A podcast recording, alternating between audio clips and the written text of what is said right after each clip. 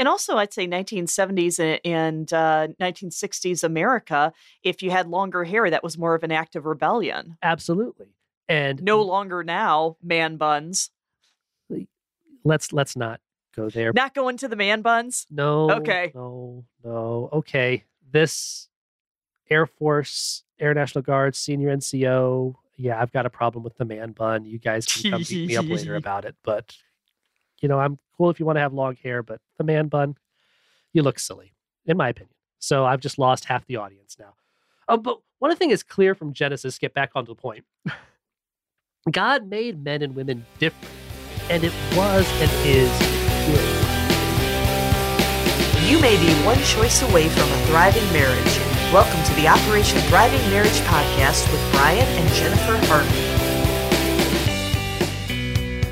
Well, hello, everyone. Welcome back to the Operation Thriving Marriage podcast. We're excited to be with you as um, we're heading into spring now. So you may notice um, this podcast, my voice is a little different. Of course, the day we record is the day my sinuses are all backed up and bum, bum, bum. my allergies are going nuts. So hopefully that's not too distracting for you guys as we uh, as we go on with this podcast. But I think you're feeling all right today. Right? Yeah, I'm, I'm doing all right. Always happy to be back in, in the studio and, uh, you know, no, ready, ready to to be right at it and uh, talk more about uh, marriage and and how God plays such a big part in it. Yeah, that's great. And thanks to everyone who has been um, rating and reviewing the podcast. We've got a review here we'd like to share with you.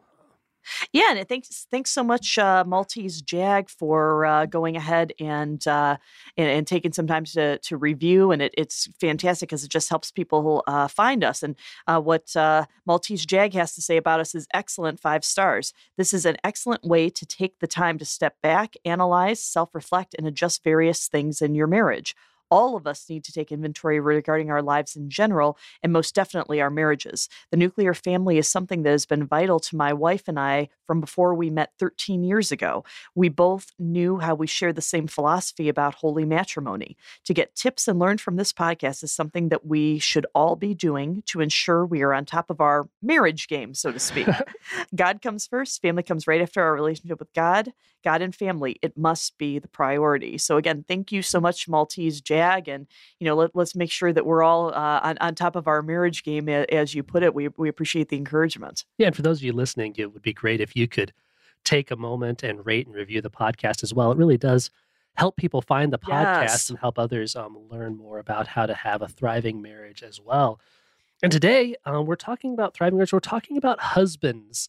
Um, and uh-huh. really so it was interesting. I got this book uh, about a month ago, and it's um, by a guy named Richard Reeves. Um, it's called Of Boys and Men Why the Modern Male is Struggling, Why It Matters, and What to Do About it. And the reason I got this is um, we've got a adolescent son, and it's pray for about, us. he's awesome. He is. But like a lot of us, you know, we're trying to figure out what's the best way to help him with school. He's doing great, and we're proud of him.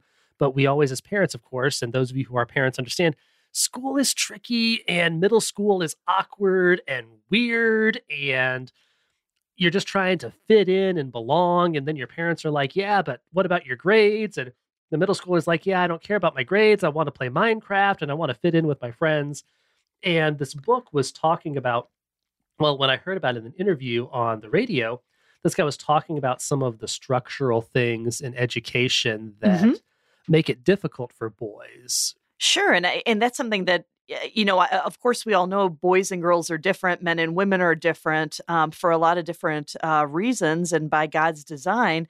But uh, you, you never know exactly what all those differences are and how they're going to manifest at different ages and personality coming into effect too. So it, it's an interesting thing. Um, my good friend Julie has uh, two sons and a daughter. The daughter's the youngest, and she just said that she feels like had the daughter been the oldest, her two boys would have felt like failures. And how how sad is that? And so with education, and this is a marriage podcast, not an education or parenting podcast but with education, we're seeing this um, gap between achievement in boys and girls. In the book, if you're interested, again, it's Richard Reeves um, of Boys and Men. And there's a gap, and they need to do more research, is one of his arguments to show hey, we can see this difference between um, boy achievement and girl achievement in school. But it got me thinking, and he talks a little bit about this with fathers. There's been a lot of changes in the past decades in our society about men and women and how they fit in and how they interact with each other. Sure. And he talked about this for work and fatherhood, but he didn't cover really how that affects marriage. And I do think that there is this this struggle, this as things have changed and things have gotten better for women, which is good, and we want to celebrate that and it's important.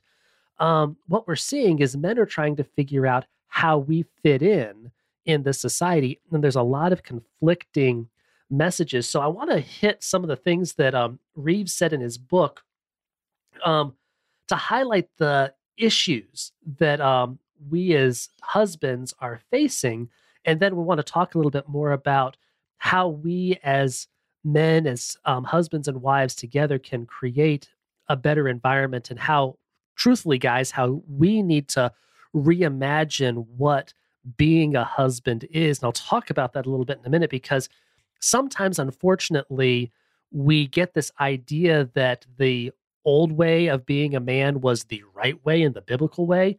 And that's not necessarily true and we'll get to that. But I want to talk about these issues facing um, men and masculinity. One of the things Reeves said is the male role has long been culturally defined as that of provider and based on the economic dependence of mothers on men. So the idea is for a long time, men were considered, hey, you are the breadwinner. And that was men's purpose. But that's changed now. And uh, another one, or, or the second one here, is that traditional role has been dismantled by the securing of economic independence by women. And that might not be a bad thing in and of itself, but that's definitely a shift. Yeah, it's changing. So um, men feel okay, that traditional role has been changed. So another thing he says is culture and policy are stuck in an obsolete model of fatherhood, and I would argue and husband. Or husbandhood. Husbandhood. yeah, we can make up words, there right? You That's go. okay.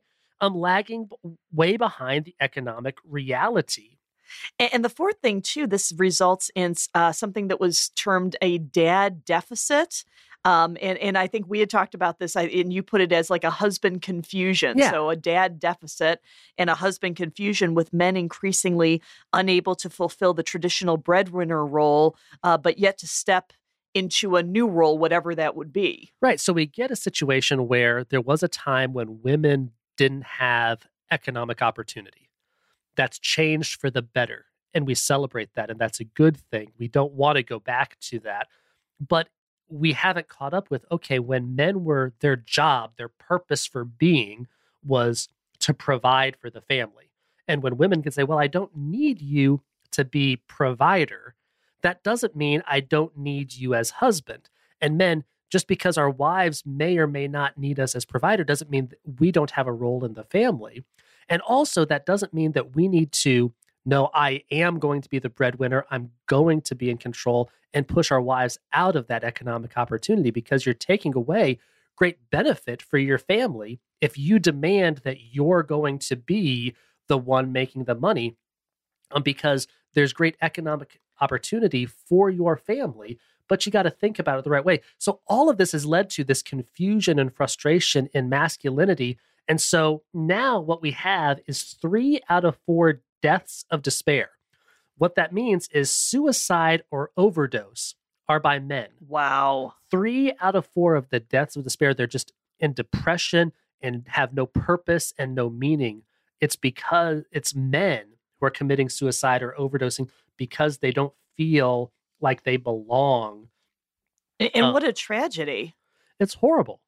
And it's so horrible. even um, and so even um, feminist authors are starting to notice this. Susan Faludi said, The more I consider what men have lost a useful role in public life, a way of earning a decent living, appreciation in the home, respectful treatment in culture, the more it seems that men of the late 20th century are falling into a status oddly similar to that of women at mid century.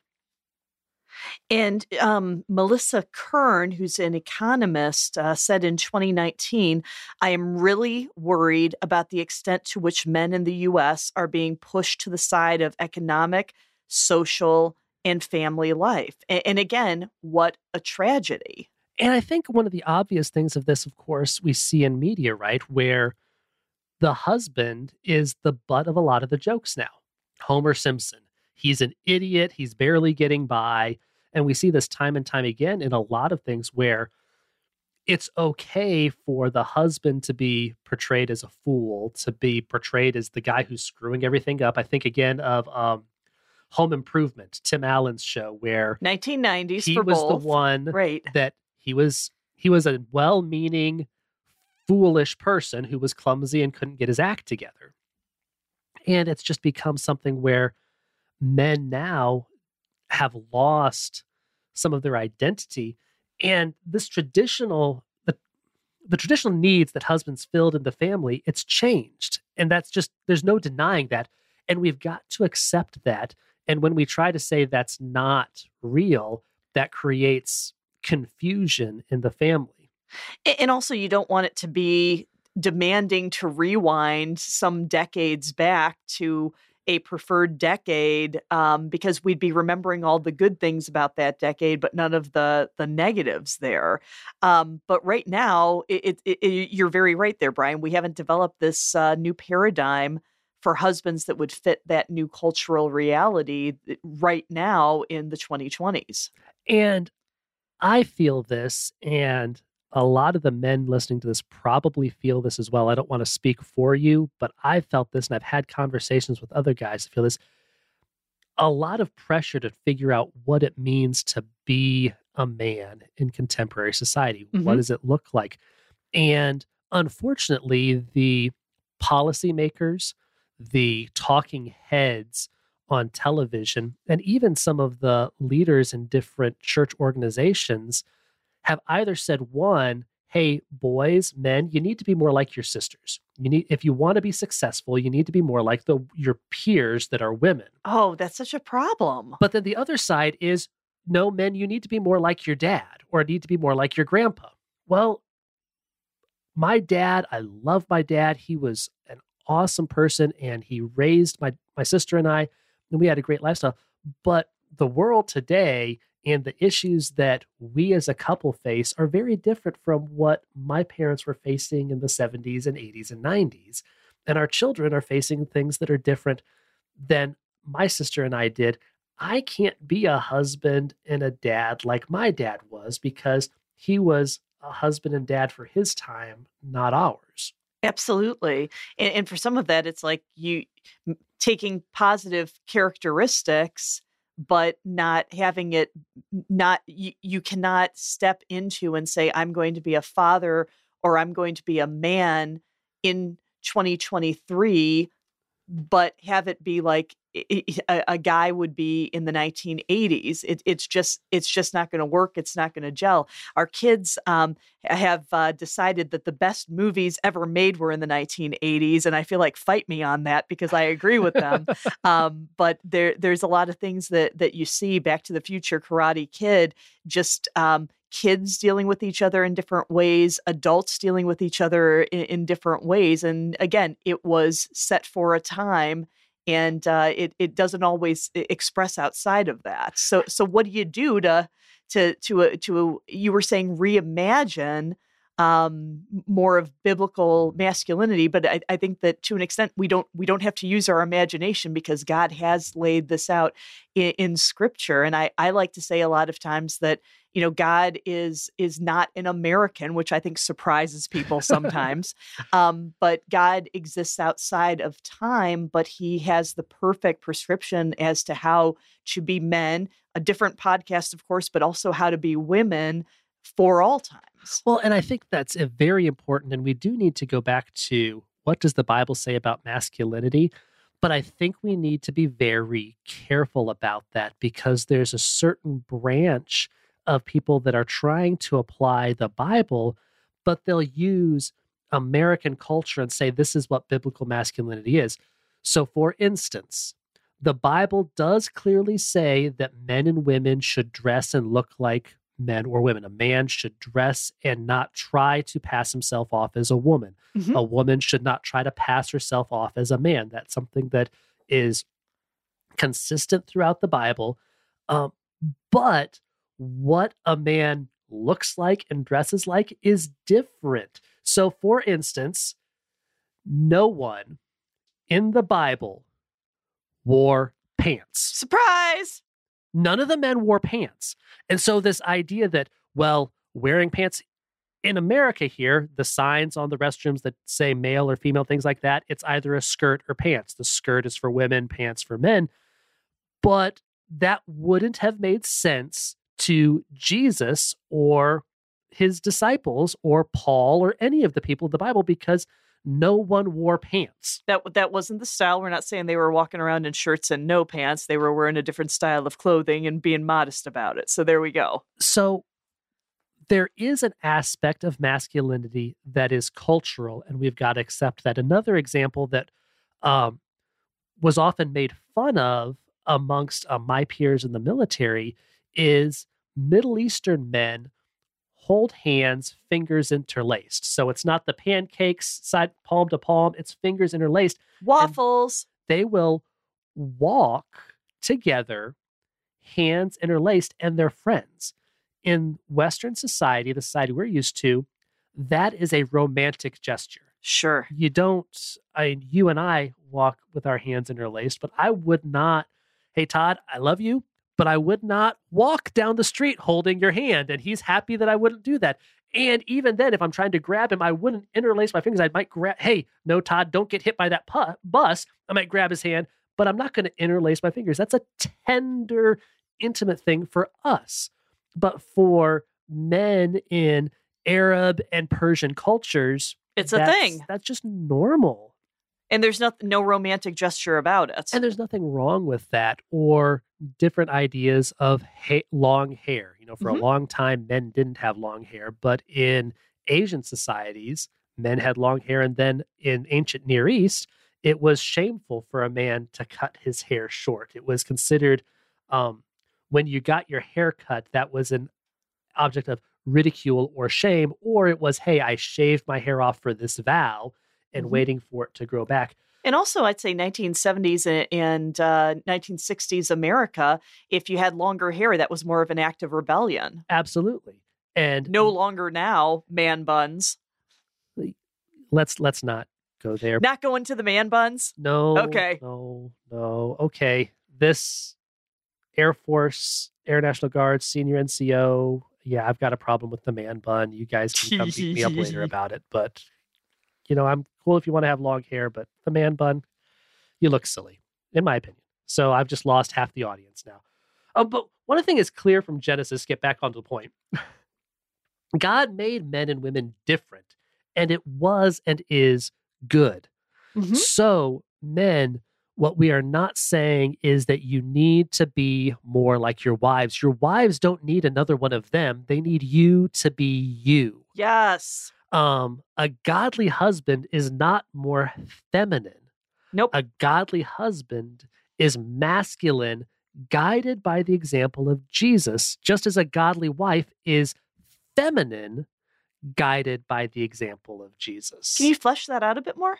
Well, absolutely. So, you know, in a lot of ways, again, we've talked about, hey, I sat down one time in one of the most uncomfortable Bible studies and my dad and I were going there to this men's Bible study, and we never went back because we sat down. And the first thing the leader said is, Men, we need to be more like women. Are you kidding? I'm not at all. Now, his point was men have a tendency to communicate their feelings less, men have a tendency to be more closed off. But what we need to do is acknowledge and celebrate okay, this is what masculinity is in our culture. Then look at are there areas of American masculinity that don't match up with the Bible? The problem is the Bible doesn't get into specifics sure. about it. The Bible is very general. For instance, and the place that gives the most direct instruction to men, I think, is Titus chapter 2. Um, Paul specifically lays out instructions to Titus on what to teach men and what to teach women. And I'm just going to go over the men stuff because we're talking about um, biblical husbands. Paul says to Titus, older men are to be temperate, dignified, self controlled, sound in faith and love and endurance. I don't see anything about pants. I don't see anything about being the breadwinner. I don't see anything about I'm the king of my castle. Oh boy. Um I don't see those things. I see Paul telling Titus to teach older men to be the example for their family in godliness. Mhm. And that's going to look differently in America, in the United Kingdom, in Australia, wherever. That's going to be different what that means. But that's the example. It's not, okay, you will fulfill this role in the family.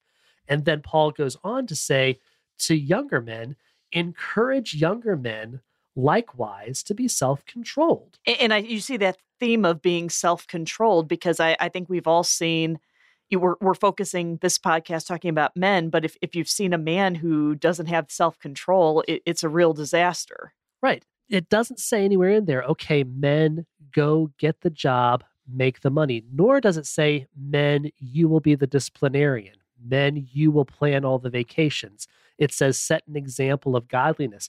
Ephesians 5.25 tells men to love their wives just as Christ loved the church. Again, there's not this, okay, what did masculinity look like in a particular time period that you think was the golden age of masculinity. mm-hmm. You know, if you're a big fan of John Wayne, like my dad was, I know some people have.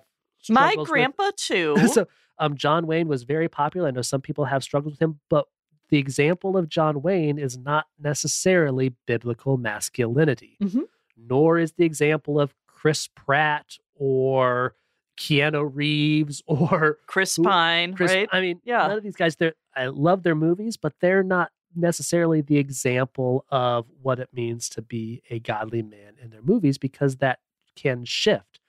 And then in Ephesians five twenty three, it says that husbands are the head of the wife, just as Christ is head of the church.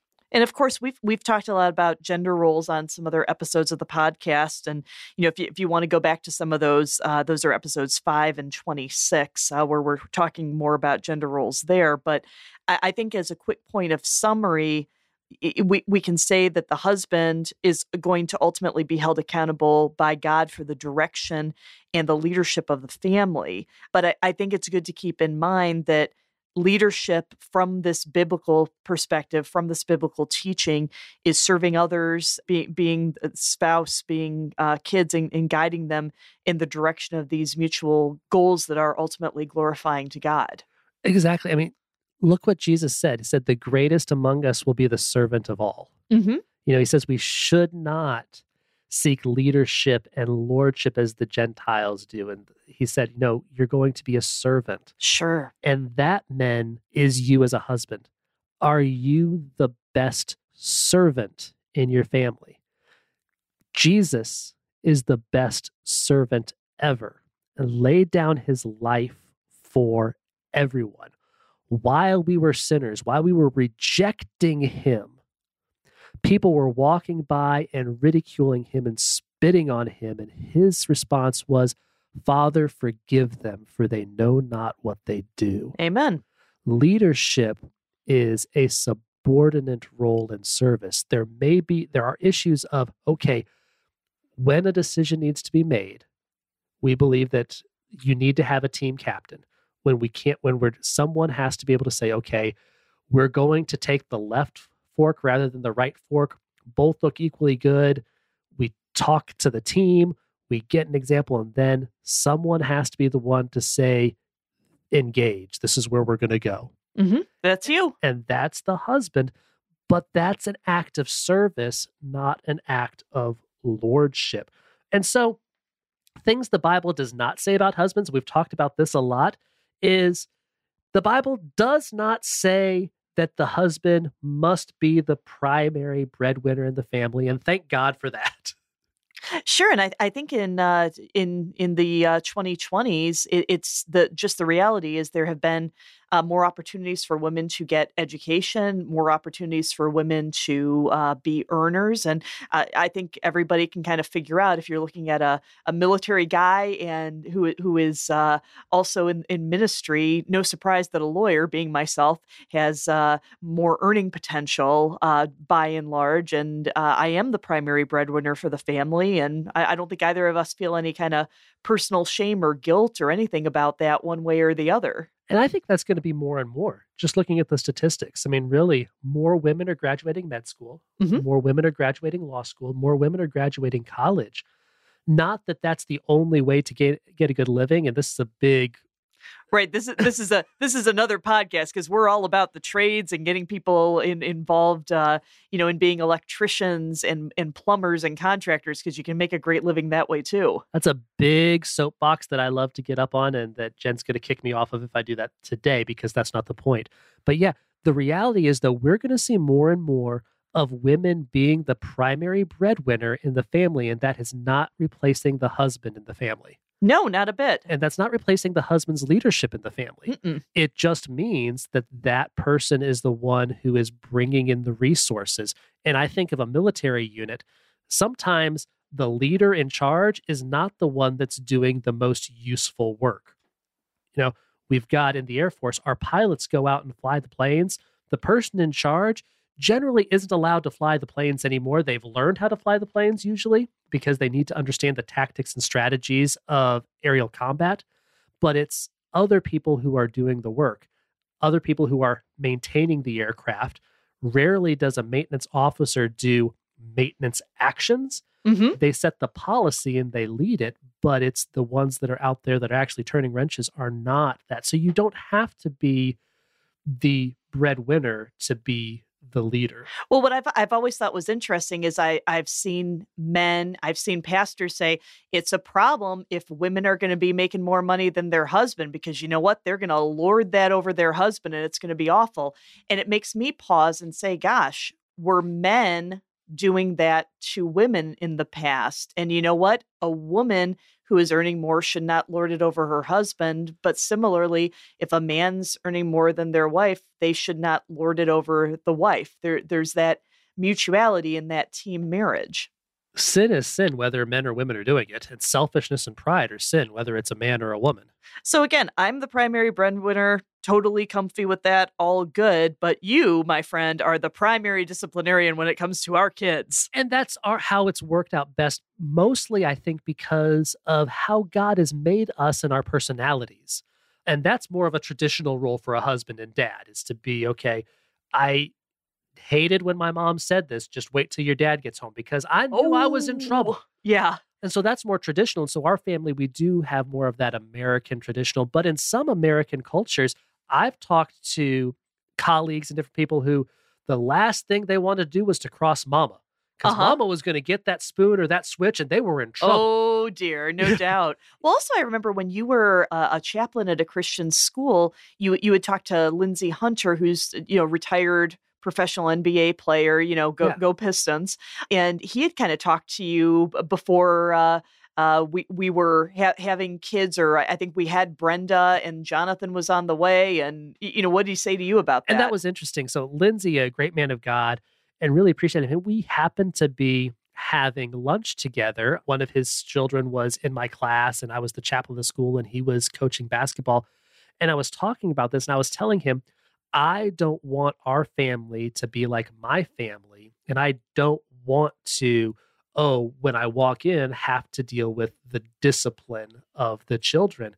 And he said, wait, wait, wait, you've got to get off of that because sometimes that's what you need to be as husband and dad. And he wasn't saying that every husband, every dad necessarily has to be that. But if that's the role, if that's how it's going to fit, then that's the way it needs to be. And you can't just say, well, I don't want that because I didn't like it.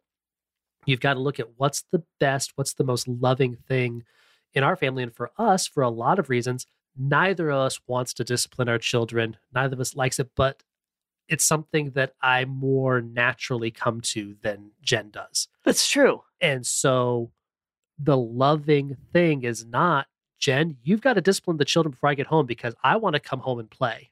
No the loving thing is okay jen I would have rather walked in the door and pulled out Legos or started playing video games or wrestled with the kids or gone for a walk with them. But I understand the loving thing for you is for me right now to deal with the ridiculousness, whatever it was, because just like every kid, there's ridiculousness, there's silliness, there's uncomfortable things that happen. And I think the point of all of this is that the role uh, of husband in Western culture is changing. It's in flux. I think um, everybody's trying to kind of get their feet underneath them just as to what this is, what it means, and what it's about. And, and of course, the Bible does tell us that uh, there are principles that are important to be godly husbands you, the dudes, right, uh, to be godly husbands. But of course, it, uh, it gives us a lot of flexibility you know as a family as to how we're we're living out these principles so you want to make sure that that you're